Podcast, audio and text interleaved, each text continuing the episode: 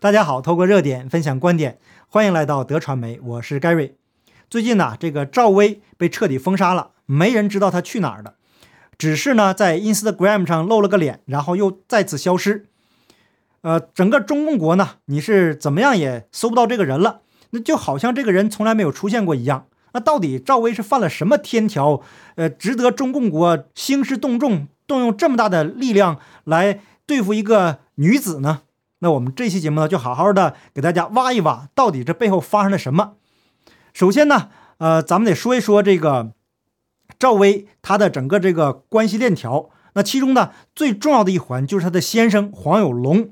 那黄有龙的身份呢，其实不一般，呃，曾经当过司机，也是一个比较神秘的人物吧。那这个咱们后面会讲到。大家都知道啊，这个娱乐圈它是非常混乱的，混乱到什么程度呢？那赵薇就曾经说过，她在采访的时候啊，就回答记者说，礼貌性上床，就是说两个异性独处的时候，为了肯定对方的魅力，为了表示信任对方，便出于礼貌性的上个床。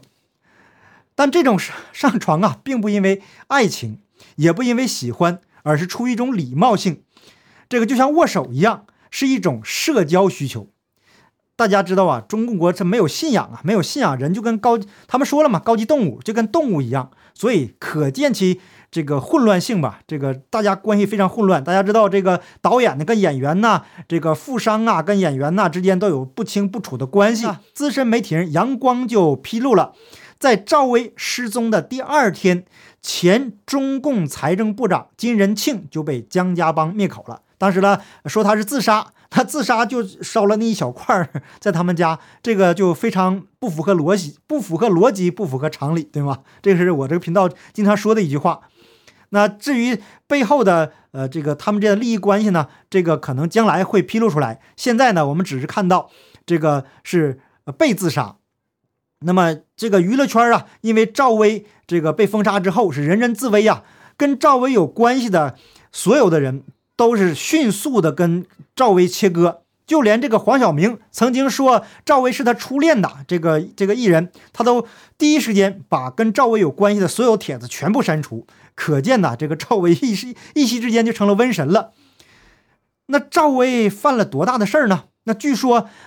这个他参与到一个权贵小圈子当中，而这个小圈子呢，已经动摇到中共国的国本了。那咱们就看一看，这个赵薇啊，就曾经入股了马云的阿里影视，是第二大股东。二零一四年十二月二十日，赵薇夫妇按照每股均价一点六港元买入了阿里影业百分之九点八的股权，成为第二大股东。那阿里影业的前身是董平持有的文化中国。那董平又是谁呢？他是曾庆红家族的白手套。那后来啊，这个文化中国就给了阿里，成为了今天的阿里影业。那一名名叫呃丧彪柳飘飘的网友，八月二十七日在 Facebook 上就发了一篇贴文，说：“你以为小燕子赵薇是辱华，所以被封杀吗？”这篇文章认为，赵薇遭到封杀的原因是她背后涉及到的。动摇中国国本的巨大内情。文章说呀，这个赵薇最近这些年很少参与影视作品的演出，那主要以经商闻名。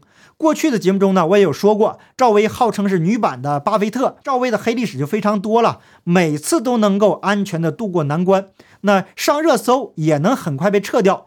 然后啊，这个继续他会活跃在演艺圈及这个商界。更是入股了马云的阿里影视，成为第二大股东。所以赵薇的后台是非常强大的。那大家都记得，去年习近平叫停了马云的蚂蚁集团上市，当时所有人都错愕不已。这件事情啊，就因为这件事情，一些会影响到习近平权力的小圈子就被曝光了。根据报道呢。赵薇依靠马云进入了阿里巴巴隐形的股东构成的中共权贵小圈子，而这些由人脉广泛的权贵组成的小圈子之中，就有曾庆红的弟弟曾庆怀。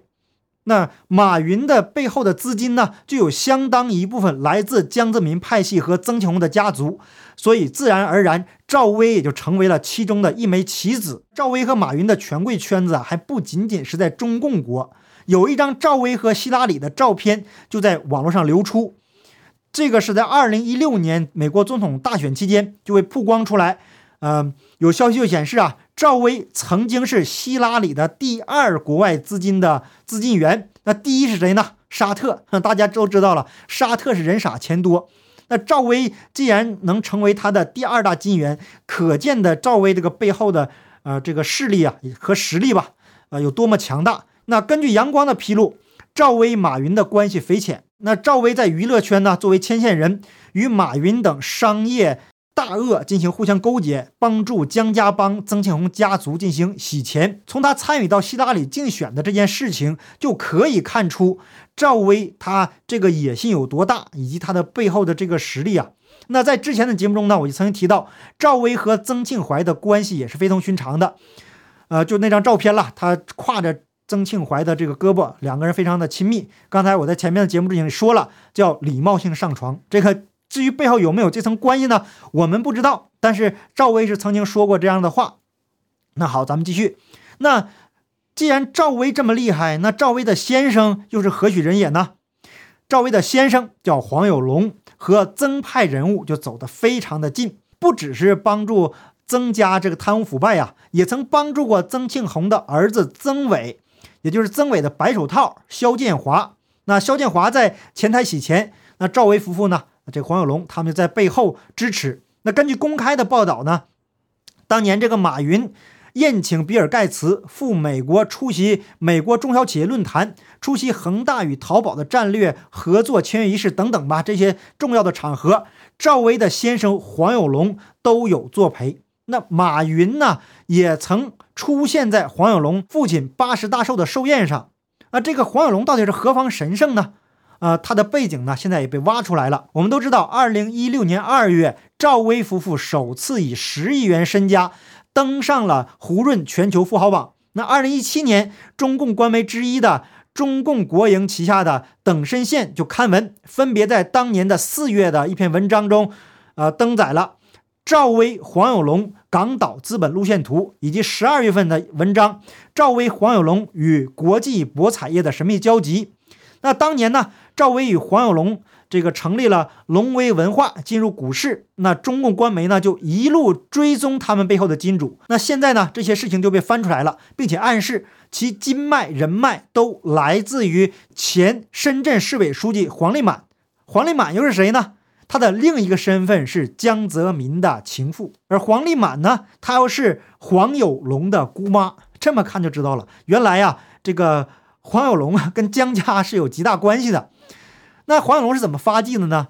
在二零一八年，中共人民日报旗下的新媒体侠客岛曾经发文，黄有龙十八岁南下打工，当过落马的原深圳市长许宗衡的司机。那据说呀，这个许宗衡。二零一一年被判入狱，那黄有龙就被迫逃到了新加坡，几年都没回国。后来摇身一变成了神秘的新加坡富豪。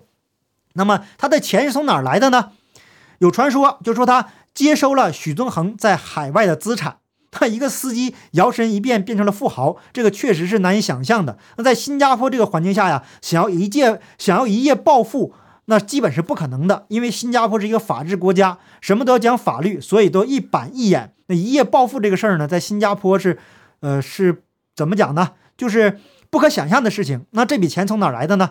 根据这个侠客岛的报道，应该是符合逻辑的。那么他既然拿到了许宗衡他的这个资产呢，后来呀，这个才慢慢的浮出水面，并且与明星赵薇结婚。